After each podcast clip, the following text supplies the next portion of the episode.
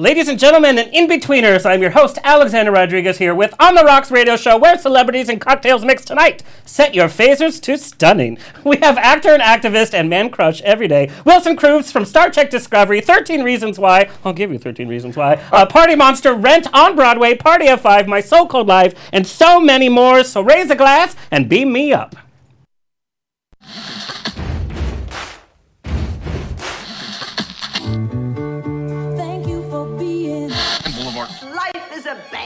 Most poor suckers are starving to death. I'd like to propose a toast. This is On the Rocks with Alexander, coming at you live, where I drink with your favorite celebrities as we talk about fashion, entertainment, pop culture, reality TV, and, well, that's about it. So pop a cork, lean back, and raise a glass to On the Rocks. Fasten your seatbelts. It's going to be a bumpy night. Oh, Lord, it's going to be a bumpy night. Impulse, power ahead. Buns and bows and pantyhose. This is On the Rocks, the place where we're too glam to give a damn. This week in hot news, uh, a wanted man sends police a selfie to replace the mugshot they were using because he said it made him look terrible. Named after my own heart. Yeah, can you imagine? oh, Lord Jesus, take the wheel. And I had to Facetune it before I sent it to them. Uh, anyway, I do have a mugshot. It's public record. It was in Beverly Hills. It was eight years ago, and I look amazing. Uh, thank you to our sober listeners for tuning in. We love you. Thank you for holding our hair back, driving us home. Drunk texting is literally the only sport I'm good at, and I practice a lot. Right, right, Amy? yes. Uh, hello. Yeah, it's got stories, folks. Uh, hello to our listeners around the nation on iHeartRadio, United Broadcasting Network, Player FM, Stitcher, TuneIn, Satchel, iTunes, Google Play, and Spotify. Of course, we are on Facebook Live on Trending Now app in San Diego, True FM in Ohio, and on the West Coast on GED Magazine, Gay Entertainment Directory, the largest LGBT print. LGBT print and online magazine on the West Coast, and of course nationally on Bear World Magazine. Rawr. Check out my uh, my celebrity interviews, movie news, movie reviews on Bear World Magazine. Now the movie news is on video. This week I chat about Glenn Close, but no cigar. We'll be uh, doing the movie version of Sunset Boulevard with Norma Desmond. She stole the role from Patti LuPone. I'm still not over it. Better lower that key, girl. You know, did you see Glenn Close in Sunset Boulevard years and years ago? I didn't see it. No, I haven't seen it, but I, I heard the the uh, recording. yes, I, I own it. Hmm. I love the gun close but no cigar. I Oh, just- yes. That took me a second. Boom. I use it all the time, and people are like, it's tired, girl. I'm like, Wilson hasn't heard it. um, I also talk about A Star is Born is being re released with an additional 12 minutes of footage. Oh. Probably sponsored by NyQuil. Uh, go see A Star is Boring once again. I love No, Wilson. movie. No, it was so awful. It was boring. I liked the first What part. I you love talking Sam Elliott. It was so over. Thank you, Kurt. No, it was beautiful. I thought. Did you cry? I did cry. Oh God, I cried when I ran out of popcorn. that was about it. It was so overacted. It was boring. and then not Bradley. Cooper doing his like uh, Jeff Bridges impression the whole time. Like, well, I'm dirty. It's like take a shower and speak up. I can't hear you.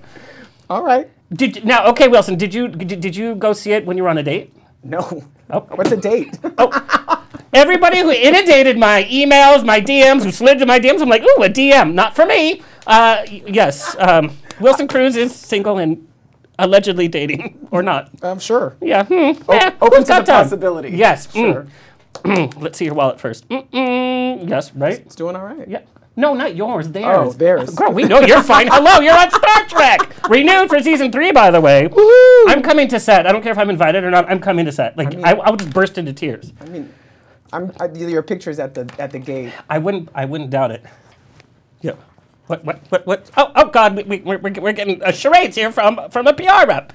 Uh, the show is brought to you in media partnership with Here TV. Here TV reaches millions of viewers each month and has produced Academy Award-winning films. Also received three Daytime Emmy nominations. Here TV features the largest LGBTQ LMNOP library featuring hundreds of hours of award-winning movies, series, documentaries, short films, and this show. So we're very excited. Uh, we appear on Amazon Prime, Facebook Watch, HereTV.com, and the Here TV app for free. Whoop whoop. Uh, our website has been updated. It looks gorgeous, and everything you could want or need is all there, including all of our video and audio. Go to ontherocksradioshow.com. My mom, Mama Rose, is in the chat room on ubngo.com and Facebook.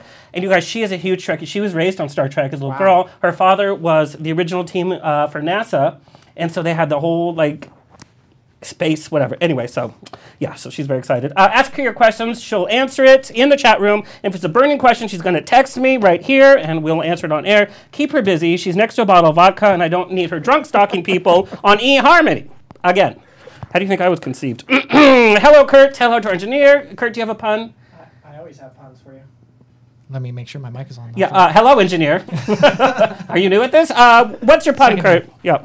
Uh, do you know I'm itching to solve some uh, math problems? Oh God, why, Kurt? I just need some scratch paper. And then he gives himself laughter. That's- Oh God. That was a that was a little much for that. yeah. I You think. couldn't have like a Star Trek pun? You know. By the end of the show, uh, let, He has, let's he have has Star too, Trek. he has too I'll much make- respect for yeah, it. yeah, That's what it is. You know. Yes. mhm. have you seen some of the fan fiction out there for Star Trek? I have. You're part of a lot of the fan fiction, by the way. I've seen some of the art. yes. Too, yeah. I, I was like, oh. Well, oh. some of the art is really beautiful, but some of them, Anthony and I are like, I, you may not want to tag us on that one. yeah, it's like I didn't realize you were Jewish. I'm not. I know, that's, what- that's how we know it's fiction. Uh, anyway, I'm, I'm like blushing over here. Uh, like us on Twitter and Instagram at On the Rocks on Air, Facebook On the Rocks Radio Show. Send me an email. Book me for a wedding, funeral, quinceanera, bris, dog washing. I don't care. I will be there. Info at ontherocksradioshow.com. You want to join On the Rocks on the Road? Here we come. Little known fact I do an amazing Irish accent. Not so little known fact you don't see many Mexican leprechauns running around, uh, but I'm about to change that. Come join me at Barrel Saloon on St. Patrick's Day, March 17th in Long Beach for a crazy evening. Sounds by DJ Olamont. It's a straight bar, and I'm filling it with gay people, so be prepared to be fabulous. Uh, yeah. I don't, I don't know what to expect. It's like a straight bar in Long I Beach. I forgot that St. Patrick's Day was coming up. Yeah, and it's on a Sunday, which is bad because people have to work on a Monday. They don't care. Yeah. I lived in I lived in Hell's Kitchen in New York Oh. uh, for a couple of years, and I I remember St. Patrick's Day being my le- or the, I should say the next morning Yeah. of after St. Patrick's Day being my least favorite day because you just had to maneuver your way around the puddles of, of vomit. Yeah. Green on, vomit. on 9th Avenue. Green vomit. Yeah, that was not good. No. Ugh, God. no, no, no. I think I'm responsible for one of those pools. Oh. Love Hell's Kitchen. Thank you.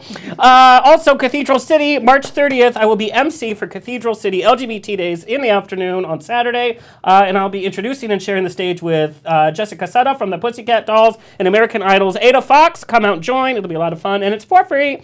CathedralCityLGBTDays.com for more information. Saturday, I promise we're getting through this, Wilson. And then the whole show is all you, girl. No, I'm good. Uh, Saturday, May 18th, I'm returning to Long Beach Pride's hottest party, Overboard, for my third year. Last year, I co hosted with Andrew Christian and Real Housewives of Orange County, Peggy Sulahian. This year, I'm hosting with Ru- RuPaul's Raja, uh, an adult entertainer of the year, Wesley Woods. I have love Raja. playing She's it, yes. Uh, do you like Wesley Woods too? I don't know. He says hello. Hi, Wesley. Don't Google him in public. Uh, go to overboardlbc.com to get your early bird tickets. Uh, finally, check me out on Glitterbomb. My new national TV talk show, Glitterbomb, is currently broadcasting to over 22 million homes, covered in People magazine, and listed as one of the must watch shows on New Now Next, the first ever Latinx national LGBT, LGBT TV programming. There, there we go. Uh, featuring me and my co-host uh, with some of your favorite stars from film, TV, music, and reality TV. Season two, Wilson, it's open. Uh, in fact, Patrick Gomez is one of my co-hosts, and he interviewed you last June. I love Patrick. Uh, everybody loves Patrick. Mm. Uh, tune in every Thursday, 7 p.m. Pacific Standard Time, 10 p.m. Eastern Standard Time. Check your local listings. We're, like I said, broadcasting to 22 million homes. We are uh, in your city. And for all, those of you that say, I don't have cable, I don't watch mainstream TV, uh, we're releasing episodes on Facebook Watch, so you have no excuse to watch. Go to Glitterbomb. Okay, let's get the show on the road. Wilson Cruz stars as Dr. Hugh Culber. Wait, his last name is not Vasquez? Woo! It is science fiction. uh, in CBS's All Access series, Star Trek Discovery. Those of you that know me know I'm a huge, huge Star Trek fan. This does the original such great service. It's made Star Trek great again. It's so amazing visually, conceptually, story wise, acting wise. It is top notch. Um, and Wilson is part of the first uh, ever gay kiss for the gay couple ever featured in Star Trek universe, making history since William Shatner kissed Nichelle Nichols, uh, who, who I found out she's coming on the show by the way. Boop, Oh, boop. she is? Yeah. Uh, opposite, of course, Rent alum uh, Anthony Rapp as his partner. Great scenes, great scenes in tight uniforms. All reason to tune in. Uh, last summer, Cruz returned to the highly acclaimed Netflix series 13 Reasons Why in a critical arc around the aftermath of the death of Hannah Baker, playing Baker's attorney, Dennis Vasquez. I think every role you play, they're just going to put Vasquez at the end of it. Yeah, it's not. Yeah, it's happened a couple times. Yeah. It's like a wink and a nod. Yeah, you it's like, mm, we know you. And it's like, girl, I know you. Um, uh, such an amazing show. Uh, one of the most uh, watched shows on Netflix. Um, and you look pretty good in this suit, too, Thank by you the way. very much. Yeah. I like a suit. Yes. does you well. Uh, a first generation American of Puerto Rican descent, Wilson was always a trailblazer, even in his youth, winning the hearts of audiences playing the character of Ricky Vasquez uh, on My So Called Life, which you guys celebrates its 25th anniversary this year. Yeah, August. Oh my God, I'm so August old. 25th. Can you believe that? I can't believe it. That's actually. crazy. That's crazy. Uh, the role became a cornerstone for years uh, to uh, exemplify the true courage and strength uh, that Wilson had playing the first openly gay teenager uh, to air on network primetime television, uh, which kind of reflected his own personal journey, which we'll talk about. The show won the GLAAD Award for Outstanding TV Drama, with Wilson being honored with the Emery uh, S. Hetrick Award for the Hetrick Martin Institute for Outstanding Contributions to LGBT I feel like I'm on This Is Your Life. This is wonderful. Girl, you don't even understand. I have it broken down by Oh decades. Yes. Okay, get ready. I'm We're also going to do some rapid fires too from uh, the, the fan emails I got. Uh, in the line of uh, memorable and poignant characters on television, he also played one of TV's first transgender characters in an Emmy nominated episode of Ally McBeal. Uh, he recurred on Fox Television's ensemble dra- drama, The Red Band Society, with, uh, of course, Octavia Spencer, Hot, Hot, Hot. Uh, series regular roles, of course, on Party of Five, where he took home the Alma Award for Outstanding Emerging Actor. Rick and Steve, which I loved the happiest gay couple in the world. He also recurred on Shameless, West Wing, Noah's Ark, Pushing Daisies. God, I hope Pushing Daisies comes back because there's rumors that it's coming back. Yeah. Yes, ish. Uh, the closer. Everything's coming back. I know, right? Except my We all want to live in the past in this this administration's yeah. decade, whatever. Yeah. mm. Uh, NCIS, American Dad, uh, Monk, ER, The Finder, and Hustling. Uh, his career uh, translated to the big screen in both studio and independent films. Uh, his film credits include Alan Cummings' indie film After Louie. God, I wish I could have been on that set. Uh, he's not just that, or he's not that into you, which uh, he's just not that into you. Which my friends and I we send that to each other when one of us has had, had a bad date. We're like, "Have you ever seen that movie?" He's just Yeah. not that into. you. Yes. Uh, There's some, Supernova. good, there's some good dating advice in there. There is some very good dating advice. Uh, Supernova. I was actually in one of the audiences that saw Supernova before they added all the special effects. Oh God. Yeah, That must have been quite the experience. they gave us they gave us our opinion card. I was like, "Do you have another?" I ran out of room. Poor things. Uh, but that was with James Spader. yeah. that must have Angela been Bassett. Yeah, and Angela It was a Bassett. small but fierce cast. yes. We also made it as we went along. I used to get I used to show up to the set and there would be new pages. I mean by the time we got to the end of the movie, we didn't even know what the plot was anymore. We couldn't keep I don't think the track of it. audience knew what the plot was. Uh, no, but it had you shirtless with James Spader a lot, so that, that, that was I good. weighed all of 118 Yeah, pounds at the time. I was doing super rent. s- I, yeah. I took a break to super, super Rent. skinny. Anyway, Uh, in fact, we have some pictures of that we're going to show. Uh, thanks. yes, and then one of my favorites that we're going to talk about, Party Monster. Oh. Unbelievable movie. It's one of it's in my top ten uh, favorite films of all time.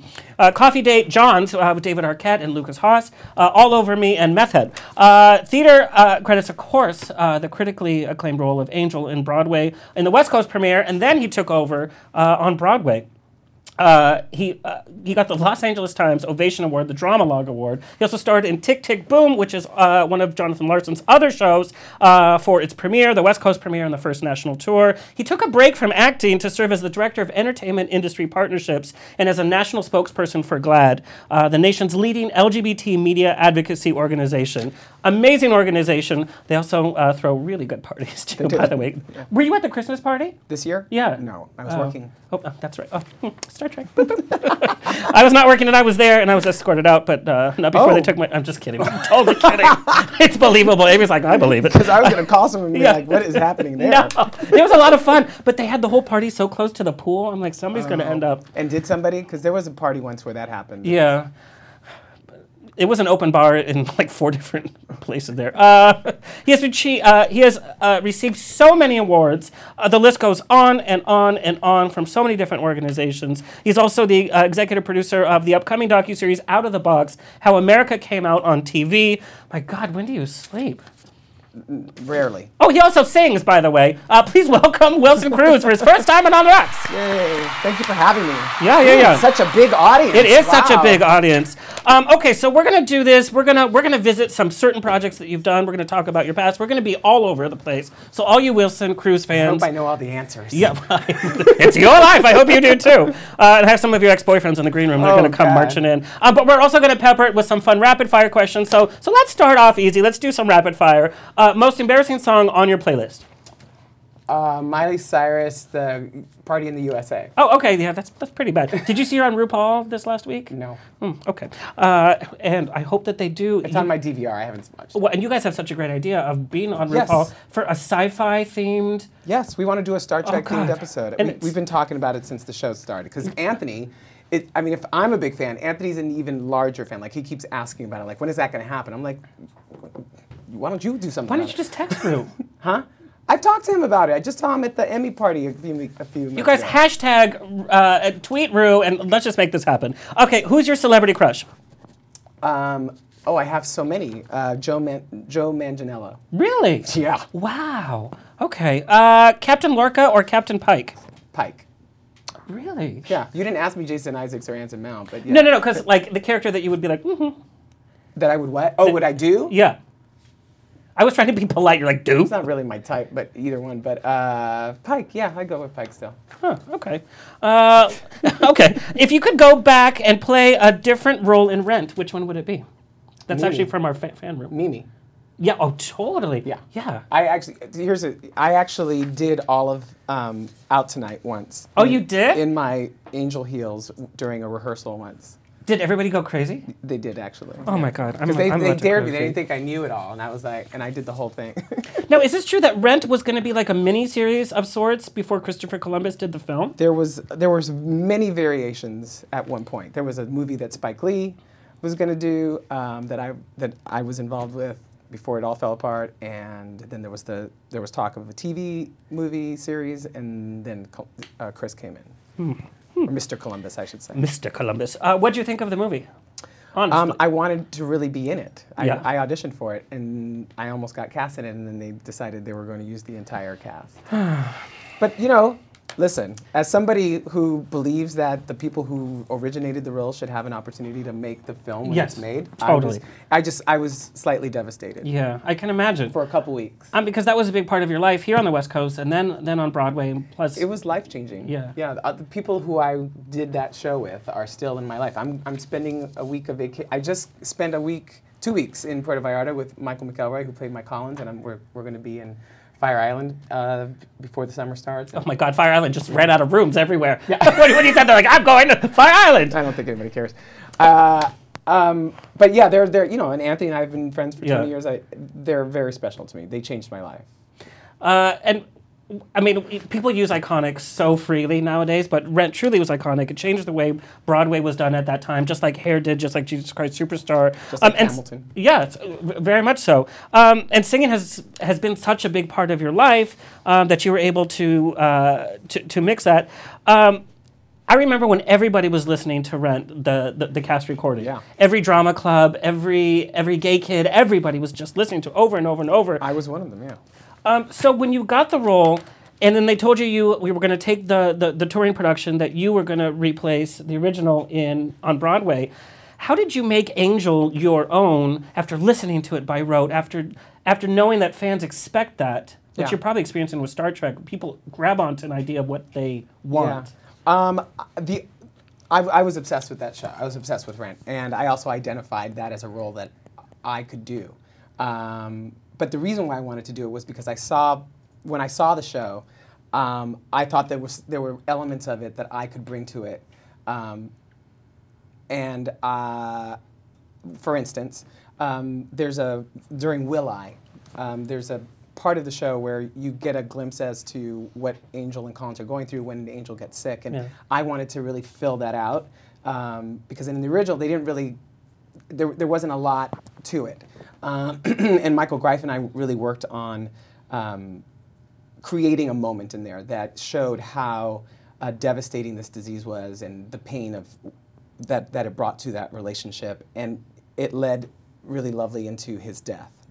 Um, and for me, that show is a you know that show doesn't work unless you really miss Angel. I mean, that's the key to the show because Yeah. the whole second act is about loss and about how you continue to live after someone you li- you've lost you love is lost. And um, so there were parts of it that I really wanted to make my own, um, and I really wanted to bring um, a little more Latin flair to um, to Today for You. And so in my head, I really pictured myself, an angel actually, uh, doing an, an homage in a way to Rita Moreno and the Chita Rivera's, um, and so I wanted to do that. Um, so you know, I didn't want to do Wilson Heredia's version of it because Wilson Heredia was amazing at that version, Yeah. and I would have failed miserably at doing that. I wanted to do my version of it, and after I left the show, they set they kept some of the elements of what I I did to the show, uh, did it with the role, and um, and that to me is you know the highest of compliments.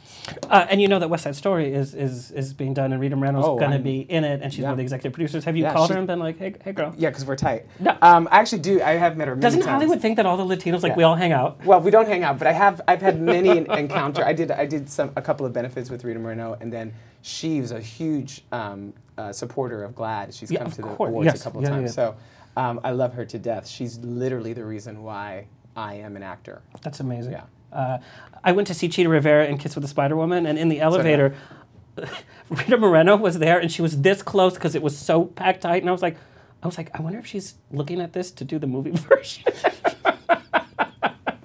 ah, Chita Rivera is not Rita. neither one of them would have done it. It would have been Vanessa Williams. Let's be honest. Yeah.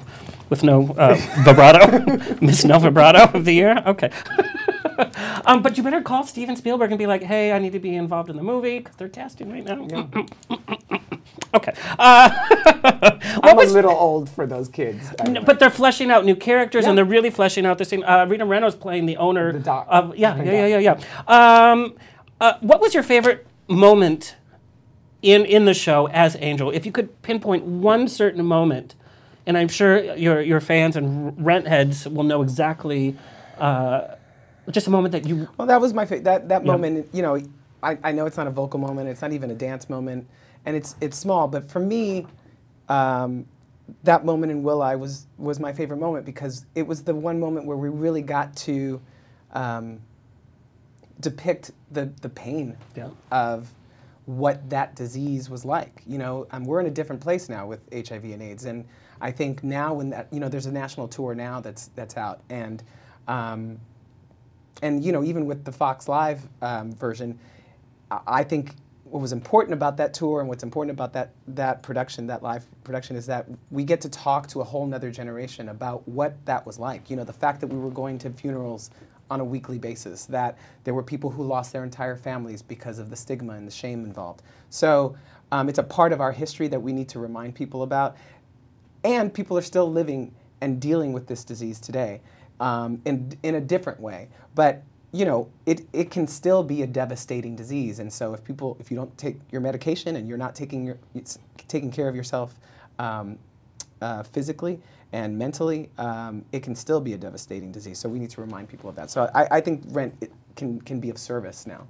Very much so. You know, the generation that's listening and, and singing along uh, with the recordings, they've, like you said, they, they haven't lost people themselves, and they think, oh, PrEP is out there, so so Yeah. we're fine. And it's like, no, that's that's Yeah, not. you know now when they when they when they rehearse the show before production goes up, um, they, there's a whole like education that goes Good. into telling the cast, you know, what it was like. I would love for you to direct a production of Rent. I would love very much to direct a production. of Let's it. make it happen, Hollywood. Um, now, uh, singing, were you professionally trained? You have a beautiful voice. I was, yeah, still am. I still still go to my vocal teacher. now, were you trained as like a pop singer? Or, like, were you trained as a musical theater singer? Musical theater.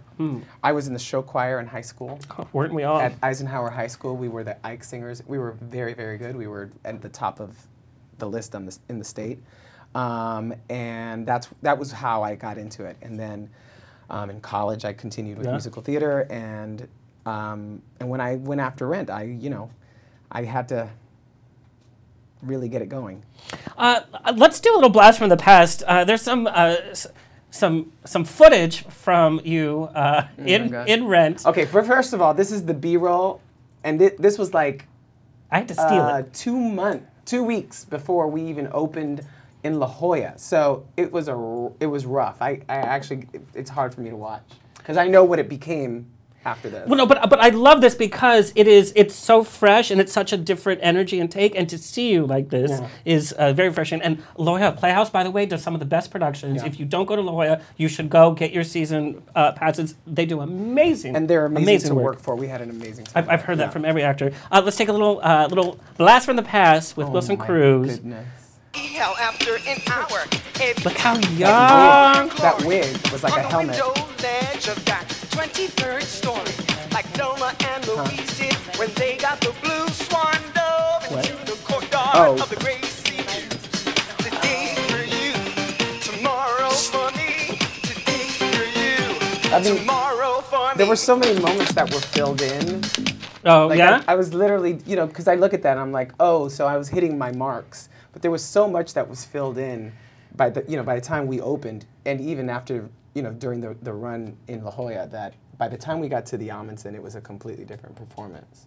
Does that make your heart start beating fast? Because once the production starts and like you're on stage, it's like boom, boom, boom. No, I watch that and I think about that young man and how determined he was to be in it. You know, they I auditioned for it twice before they even cast me. They, they said no to me twice because once because I had they, they thought I had too much of a big name, and then they cast Doogie Howser, Yeah. Neil Patrick Yeah, yeah, Harris, yeah. and then they they were like, okay, now we'll consider you. And when I finally got in front of Michael Greif, because I didn't even make it as far as Michael Greif the first time I went in. Um, he was like, "Well, where have you? Wh- why haven't I seen you before?" And I was like, "Ask Brittany Telsey." Yeah, and she's like, I don't know. Uh, we had Tracie Thoms on the show, Oh, and I she her so auditioned for Joanne four times Yes, she before she was even put into it, and then of course Yeah, she was and in the movie. Yeah. everything. Uh, sh- I mean, she's she's- always been everything, but you know, Uh, let's let's take a peek at some of your recent singing. Uh, this is you singing uh, a little version of "Somewhere Over the Rainbow." Just absolutely beautiful. Ah. this was um, a benefit for Orlando after the Pulse massacre. which I know is very close to you. Uh, Craig, can we take a little, little peek? And this was a, a group, a, or a local Orlando vocal group. singing in English and Spanish, which I love.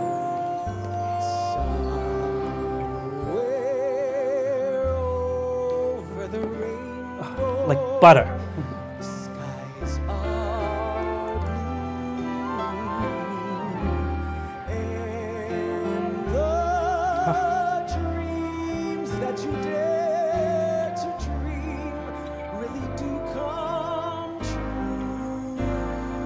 Okay, that's that's just a, a, a little peek. You know, and I'm not racist or whatever, but some cultures can just have this velvety smoothness to their voice and crystal clear. Uh, it's beautiful. When I sing Carrie, I, I, I end with Somewhere Over the Rainbow. It's one of my favorite songs. Um, Mine too. Well, from for many different reasons, because Right. I'm gay, um, but also it's a beautiful song and the message is just amazing. Um, uh, and we don't we don't have to talk about this uh, a, a lot, but I know uh, the Orlando shooting was very very close. Uh, it it hit you literally um, in in your own uh, home, Mm-hmm. s- so to speak. Yeah, my, uh, I mean, I, I don't know how. To, she was my, she's my aunt, but she was more like my my cousin because we were very close in age. Um, she's my step aunt. So, um, yes, she uh, Brenda was at Pulse with her son, who's openly gay, and his partner at the time, um, and she died. She was killed protecting her son from um, the shooter. I can't imagine, especially you working so hard for LGBT uh, uh, equal rights and, and visibility for for this to have occurred. Um, I mean, you know, look, it, uh, the gun violence in this country is ridiculous, and the fact that we continue to have this conversation over and over after every massacre, um, and yet nothing gets done. Um, even even the smallest things that we can do. Um, so it's a it's frust- It's more than anything. It's frustrating, and every time there's another shooting, I just it all comes back. Um, and I don't know, you know, and in this political climate that we're in, it's I, I don't see it changing. So, you know, I keep hope alive that you know, in the very near future, we can um, make adjustments to our gun laws. well, and talk about GLAAD and the good work that they've done right after the shooting. They were there, um, and you, you've, you've talked about They this on stage, yeah. actually. Um, you know, helping out, setting the record straight, making sure the media knew exactly what to talk about and how to talk about it. Yeah, I mean, um, it felt very targeted. You know, I, it didn't feel random, especially when you got to know more about who this person was, um, and that just made it all the more painful.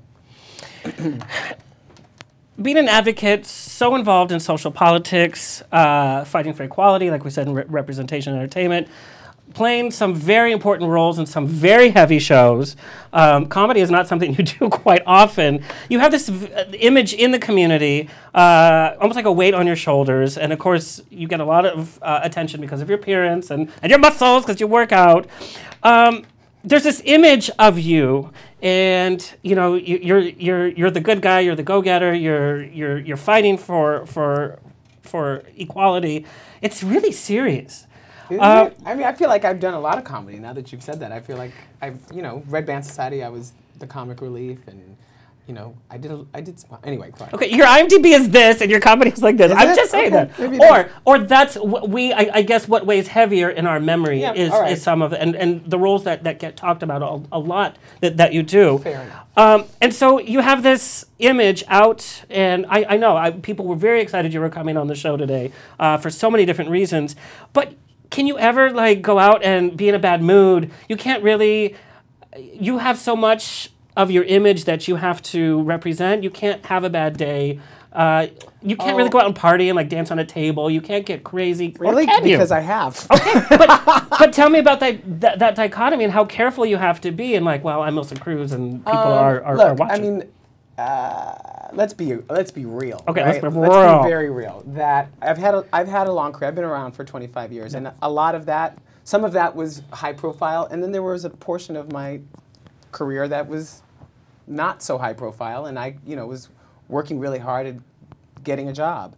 Um, and uh, during those times, you know, I, you know, I, I, I wasn't thinking about it so much. Um, but um, I don't think about my, I, you know, when I'm out with my friends or I'm, I'm, I'm out, I don't think about it that much, and I don't really change uh, what I do or, or anything um, when I think about it.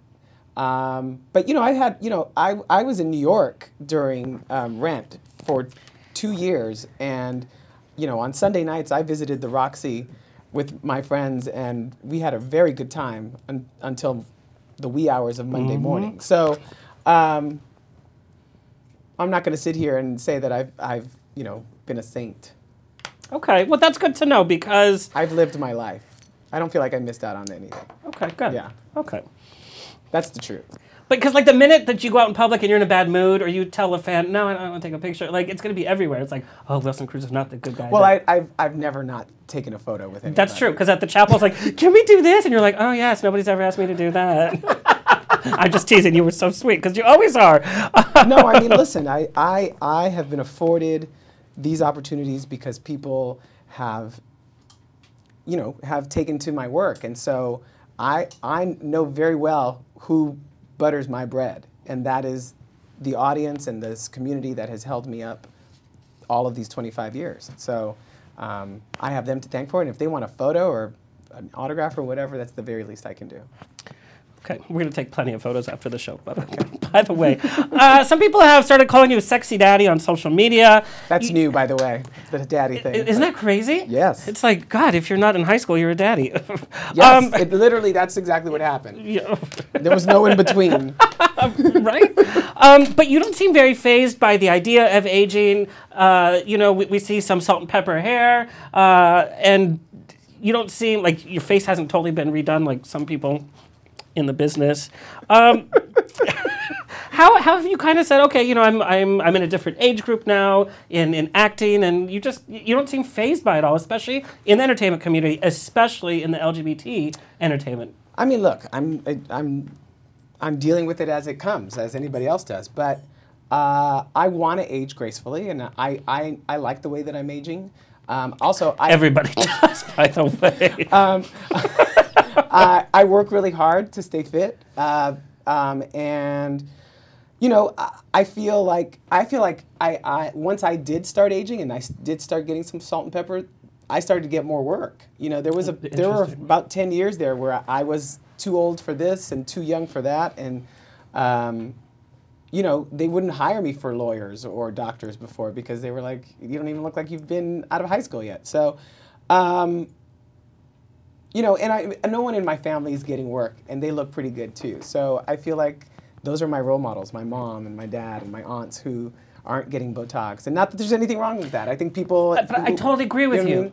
Um, but also, I'm an actor, and I feel like this is my this is my my canvas. It's a moneymaker. and if I can't move it or use it, you know, in order to display what's happening to me, then uh, that's that's going to make my hard my my job harder. Uh, well, black don't crack and brown don't frown is, is like my like. We just age better. Sorry. There is that too. You know, there there you know. that. Would you ever do reality TV I would not. ever? No. I feel like I feel like uh, I'm pretty much an open book as it is. I'm sharing. I, I share a lot of my experience in my life, and there's something there's some parts of my life that I want to keep to myself, and I, I don't think reality TV allows for that. I think, Yeah. you- I think once you're on a reality show, you're okay with it all being out there. I'm okay with keeping some stuff to myself, like my family and my friends, and you know, our, my everyday life. Well, I noticed because your Grindr profile, you don't have your, your face. It's just it's just a torso shot. It's Not true. I'm just I'm so teasing. the. If you want to know the truth, I am on Grindr. Are you serious? I'm a single man. Okay, so what do you think about all this shaming? We know uh, Andy Cohen fr- from Bravo TV. Um, I have no shame about sex. see, me you know, neither. but Why is I it such a big deal? I also don't hook up, right? Like I'm Grindr is just another way to meet people, and I'm not a hey, come over and let, that's that's not how I use it. yeah, well, I don't want strangers in my house. Exactly. Anyway, there's I'm serious. No, it's like, that. ew. And also, I don't know you. Like like that is the beginning of a horror film, right? Right. Like you go to someone's house. and then people want to talk and like hang out and use the shower. No, this isn't. It's not a hotel. Get out. Right, and of course there are people who are like, well, that's not what Grindr is for. And I was like, well, Grindr is what you want it to be for. Right. I'm a single guy. I'm ready to be in a relationship. I'm casting a wide net. You're gonna get so many messages after this. As long as they know that I'm not coming over, and they definitely ain't coming to my house right away anyway. now, how do you deal with that? Being high profile, um, Star Trek has just introduced you to a whole different um, number one generation and a whole different uh, niche group of entertainment. How hard is it to to carry on friendships? Number one, we all have our friends that have been with us, whether we're famous at the time or we're having a slow period. Um, but even dating, when uh, when people put you like, oh, you know, he's famous, blah, is, is it hard for you to to date?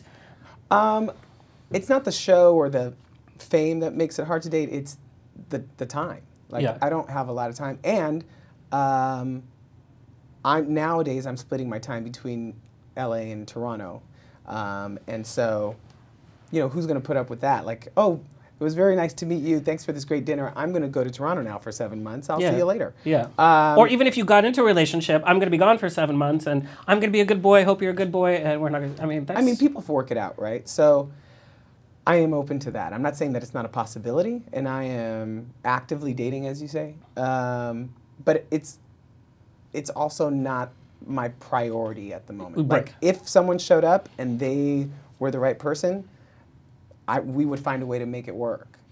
I hope. And I think that that's the best way to do it when you're actively searching and searching, or. I'm making myself available.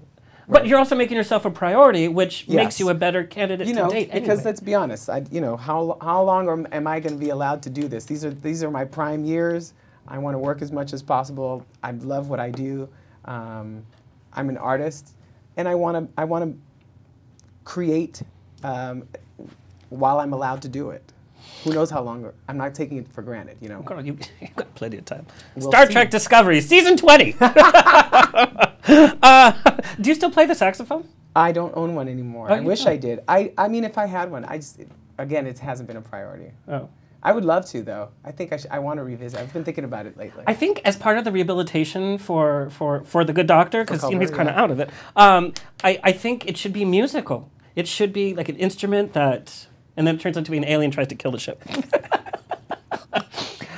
you guys at Discovery have done such a disservice. I don't trust anybody who's new. I'm like, oh, mm-mm, they're not for real. They're a bad guy. When Re- Rebecca Romijn came on, at the you end were of- you were suspicious. yeah, I was like, mm-mm. And I was like, Well, she but she's such a playing great a job. character Like- that we we we see in years later. So Yeah, know. yeah, yeah. But uh, Number one. I, I loved seeing her. I used to. I didn't get to work with her, but she's lovely. I really like. I worked with look- her husband Jerry O'Connell because he directed an episode of mistresses that I did, but we've known Yeah. each other well, and so I've gotten to know her. They're such an that. amazing couple, by They the are. way. They, and they're very so. They're so funny, and they're Yeah. very much in love. It's Yeah, so yeah, yeah.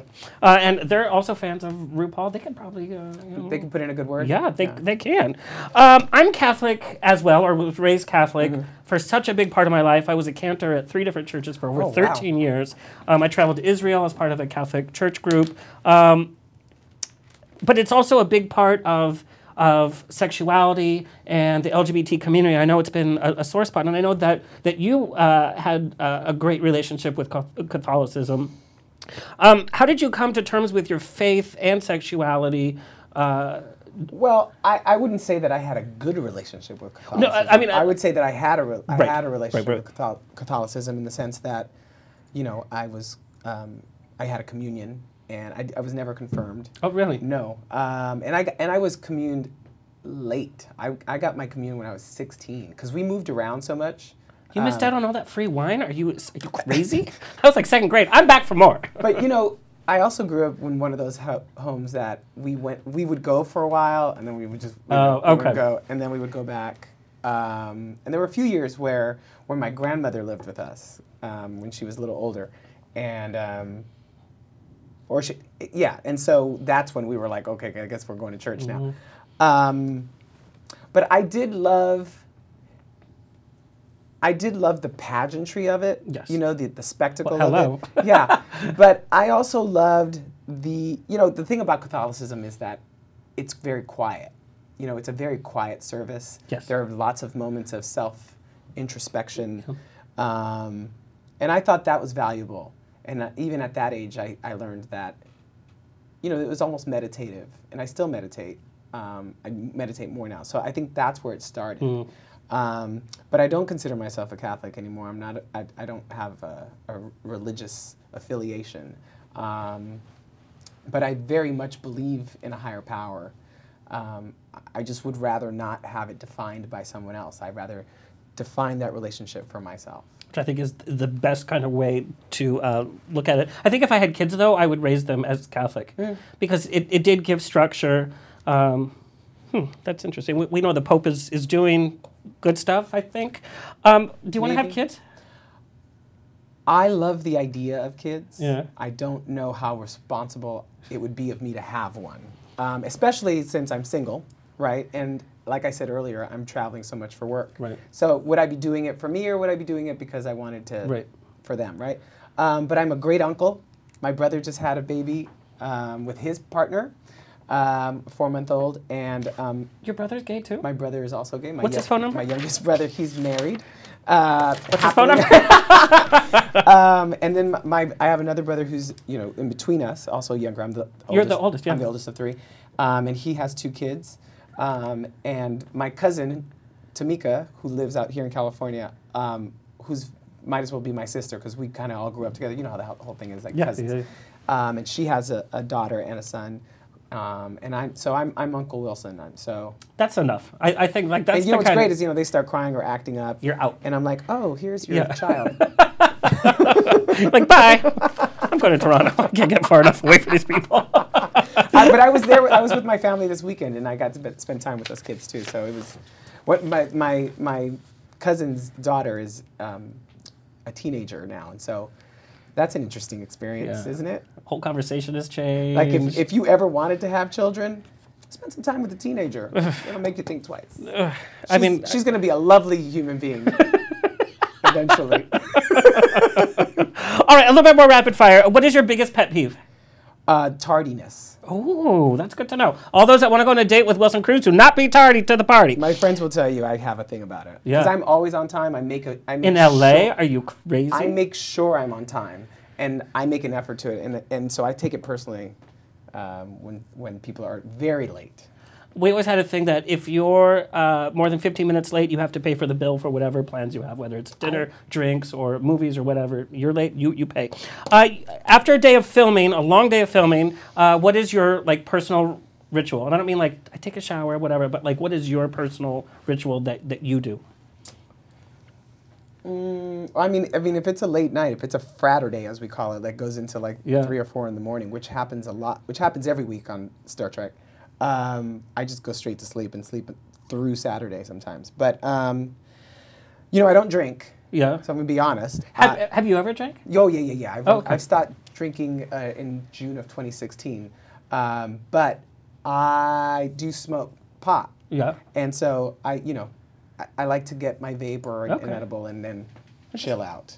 We're being re- honest. relax. Yes. Don't look at me like that. It's legal. No, hello, everybody. I've had I have had people do it here, by the way. No, I'm not doing it. Here. But you know that it, you know, it, it kind of, you know, it's a it's it's a it's a high pressure, high energy um, show to be on, right? There's a lot going on, and so, you know, it can be very emotional, especially this season. There was a lot for me to do, and it was.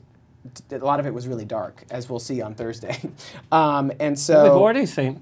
So you know it was it was it was very helpful for me to like disengage in some in, in a lot of ways Well, and your and character. help me sleep because you know you work that late and then you're It's a you have all this performance energy. high. Yeah, and then you're thinking about the next day. I, I can't even imagine. Uh, and this season, you don't have the structure. Like first season, your character had such structure, even the way you were dressed with the uniform and all that. And I know we just briefly uh, got to see you again. And what I saw was like, girl, we, we need to take you to the like the Starship Salon real fast. And we got to see a little booty, by the way. we did. I, I was like, oh, yeah. do you know how many people freeze frame their teeth? I don't want to think about that. Yeah. Although I did think about it when we were shooting it, but I don't think. But um, but I, I've been back since then, and he, you know, he got a clean shave. No, he looks haircut. good, yeah. And This this week, uh, this Thursday, um, he looks even better. Okay. Well, I mean, it's a whole new DNA body. It's fresh, no scars, no nothing. I think Although scars really- are sexy. I think it's re- right. Well, I think it's really funny that people are like, "Oh, you worked out on the mycelial network." I'm like, "No, you just didn't see it last season. I mean, it was all under there. It's just I wasn't." I did get that comment. It's like, oh, tell me, uh, wh- oh, and what is your workout regimen? Because I, I got this question many times. You do seem, I don't know if the uniforms are tighter. Everybody's uniforms are are. tighter. I'm like, are there no husky people in space anymore? I mean, there's we, we have very different sizes. You and not ev- not everybody in the cast is Right, but even like what's considered husky is it's not husky. fair enough. Um, what is my workout regimen? Uh, you know, I'll, I'm going to preface this by saying that. You know, like you like you said earlier, when do I sleep? Mm-hmm. I, I- you know I do sleep, but my my personal time is my time at the gym. Like that's the time when I I feel like I give myself I'm being good to myself. Uh, so I work out every day except Sunday. Okay. Um, and I work out with a trainer two days a week. But um, yeah, and I take yoga um, on Sundays and, and once during the week. So, uh, you know, I'm just really mindful of my workout. I'm, it's, I'm committed to it. And also, it's helped me stay physically active and young and It's your form of meditation too, by the way. Like you said, it's your is. it's one one on one time. yeah. Uh, okay. Uh, uh, guilty pleasure TV show. Oh, um, I just answered this the other day, and people were like, "Really?" Um, I have a thing for "Say Yes to the Dress." Do you know that this is not the first time I've heard that? I don't know what it is. Like, Wow. I literally like it- what happened was I was doing Red Band Society. Yeah. And um, I got sick, and I was living in a hotel room because I wasn't a serious regular. I was recurring, so I had to. I, they put me Right. at, at this Holiday Inn, the converted Holiday Inn, into a W. But anyway, my point is, I got Into a sick. W? It was a W From the hotel. Holiday Inn? They went, yeah. It was not. That is some refit going on. It was not great. Um, Reboots got wrong.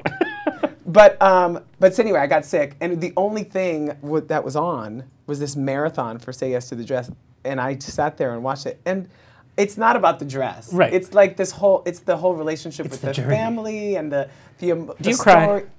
I do. All right, say yes to the dress. Okay.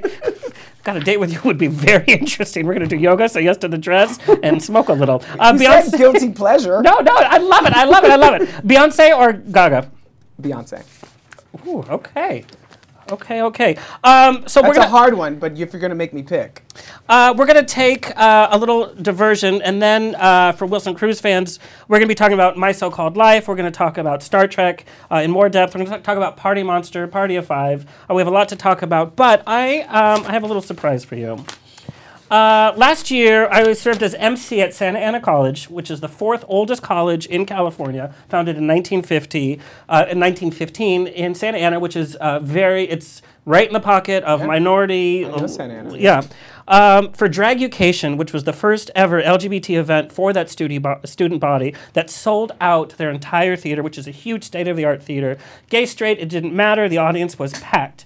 Uh, the evening was led by Lance Lockwood, who is the chair of communication studies, who has created the Santa Ana College Safe Space at the College for Students uh, to have a place of welcoming on campus, regardless of your sexuality or what you're going through.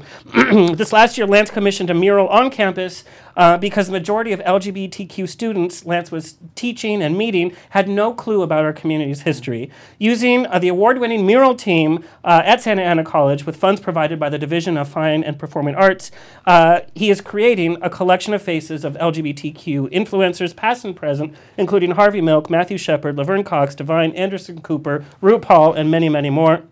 And I'm happy to share this this letter I received with a little note. Um, you'll get the official letter. Kurt, are, are you playing? Oh yeah. So there's pictures of the mural, as you can see. Amazing work. I actually got to see it uh, up front, and you can see one of the students here working. Kurt, go ahead and play play that next picture. Uh, the Department of Communication Studies, Santa Ana College Safe P- Space, and the Division of Fine and Performing Arts officially announced today that Wilson Cruz will be added to the wall of LGBTQ heroes. His unwavering love of his craft, his dedication to shedding a bright light on the issues that demand our attention, to showing the youth of today that we all get better, deserves great recognition. As a voice for our generation, he was and still is front and center with much pride, um, and you'll get this official. They actually started sketching your picture. Um, This is what you were talking about. I got it. I'm not gonna cry. I am gonna cry. Um, gonna- it's, it's amazing because the wall is, is so great. And you actually, you, you can see right here, uh, you're going next to Ellen DeGeneres. very cool. That's um, first of all, that's the shirt I'm wearing right now. Oh my God! you guys, that's amazing. Um, Don't swipe. I'm not.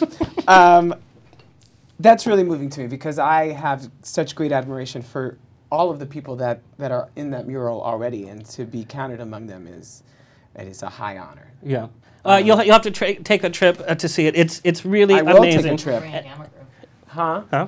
We'll bring a camera crew. Yeah, yeah, yeah. Well, That's amazing. and the way that this project, because the students that are working on it are, are not uh, just from the LGBT community. It's the art. The whole school has literally gotten involved um, in this, and so it's it's Well, thank you. it's it's really it's really moving. So we're very happy to have you there.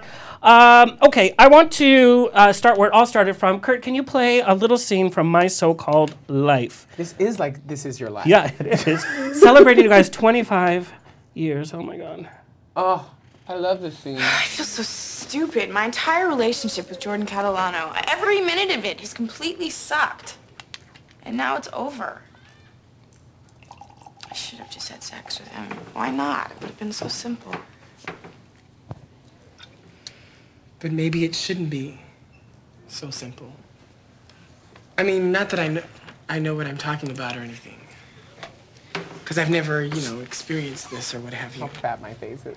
But even if I did meet Bro. the perfect person, I just think it should be like a miracle. Like seeing a comet. Or just feeling like you're seeing one.